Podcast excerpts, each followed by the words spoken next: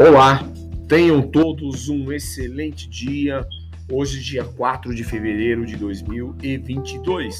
Eu sou Alexandre Silva e este é o nosso café matinal com a mesa de renda variável da Aluri Capital. É, mercado americano ontem teve novamente um dia bem difícil, fechando no campo negativo. S&P com menos 2,44%, Nasdaq fechando com menos 3,74% e Dow Jones fechando com menos 1,46%. Já o índice que mede o dólar frente às seis maiores economias mundiais é, esteve através do índice DXY com menos 0,58%. A nota do Tesouro americano, esta evoluiu, estando é, com vencimento para 10 anos, fechando no patamar de 1,827 contra 1,766% do dia anterior.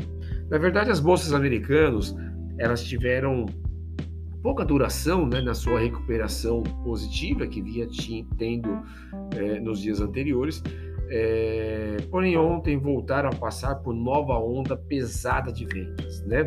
Acabou tendo a influência direta da queda da Meta Facebook, né, que viu seus papéis derreterem em menos 26,39% e arrastou, arrastando dessa forma as demais techs. Né? E também pesou o avanço dos retornos do Tesouro Americano, é, que tiveram aí é, recuperação, né, como falamos anteriormente.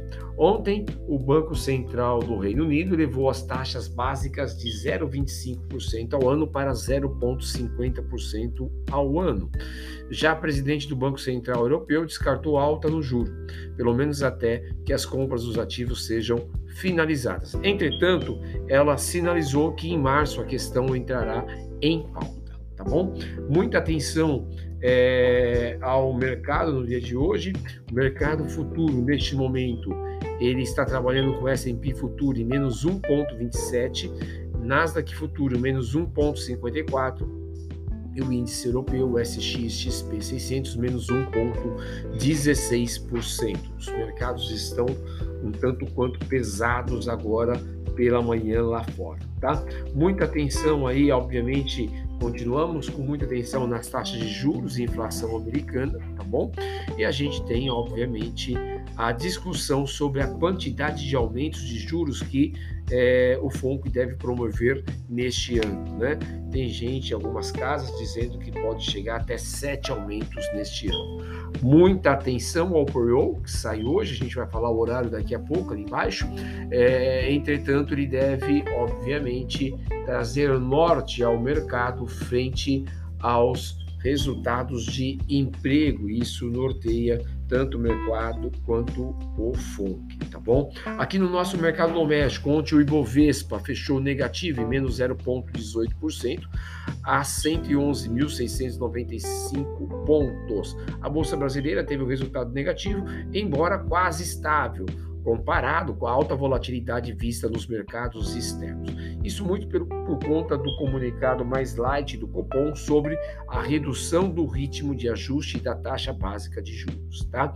Destaque positivo ontem foi o setor elétrico, bancos também teve um resultado interessante, CPL 6 é, teve mais 2,25%, Bradesco, BBDC 4 teve mais 1,47%. Dólar futuro ontem fechou em mais 0,42% a 5,319. O dólar teve uma leve correção frente aos dias anteriores. Já os juros futuros, esse trabalhou é, negativo, DI 1 F25 trabalhando com menos 1% no patamar de 10,880. O aparente ritmo menor no aperto monetário, sinalizado pelo Copom, acabou aliviando os prêmios dos juros mais curtos, da curva curta, tá bom? No radar, obviamente, devemos manter aí a questão do risco fiscal com a principalmente com a questão da PEC dos combustíveis.